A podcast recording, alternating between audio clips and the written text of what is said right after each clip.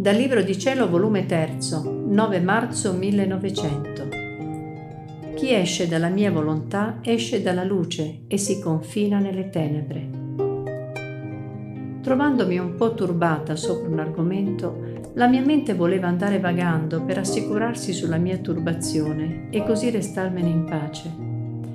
Ma il benedetto Gesù, volendomi contraddire il mio volere, mi impediva che potessi vedere ciò che volevo e siccome io insistevo di voler vedere, mi ha detto, perché vuoi andare vagando? Non sai tu che chi esce dalla mia volontà esce dalla luce e si confina nelle tenebre?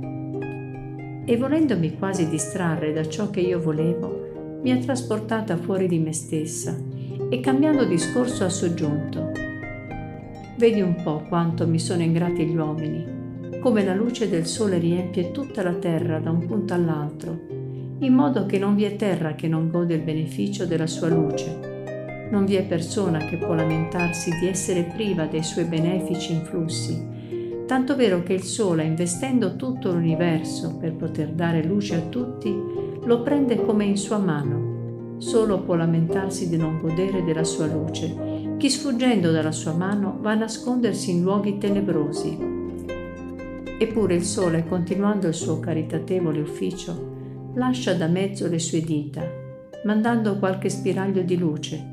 Così la mia grazia è un'immagine del sole, che dappertutto inonda le genti, poveri, ricchi, ignoranti e dotti, cristiani e infedeli.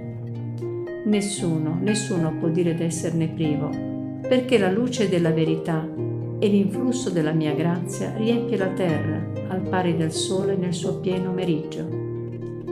Ma qual è la mia pena nel vedere le genti che traversando questa luce ad occhi chiusi e affrontando la mia grazia col torrente pestifero delle loro iniquità, fuorviando da questa luce volontariamente vivono in luoghi tenebrosi, in mezzo a nemici crudeli.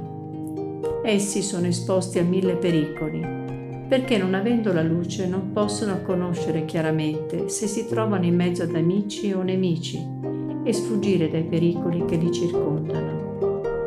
Ah, se il sole avesse ragione e dagli uomini si potesse fare questo affronto alla sua luce, e taluni giungendo a tale ingratitudine che per indispettire e non vedere il suo chiarore si caverebbero gli occhi e così restano più sicuri di vivere nelle tenebre. Ah, il sole invece di mandare luce manderebbe lamenti e lacrime di dolore, da mettere sottosopra tutta la natura Eppure ciò che si avrebbe orrore di rendere alla luce naturale, gli uomini giungono a tale eccesso da affrontare in tal modo la mia grazia.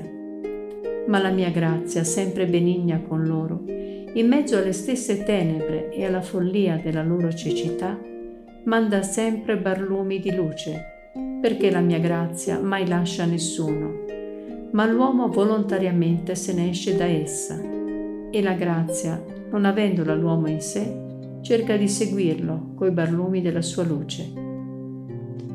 Mentre ciò diceva, il dolce Gesù era estremamente afflitto ed io facevo per quanto potevo per consolarlo, pregandolo di versare in me le sue amaritudini.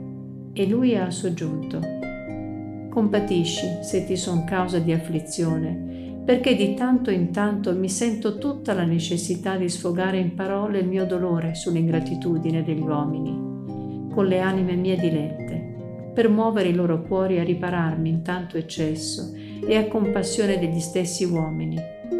Ed io, Signore, quello che vorrei è che non mi risparmiate di partecipare alle vostre pene. E volendo io stessa più dire, è scomparso ed io mi sono ritornata in me stessa.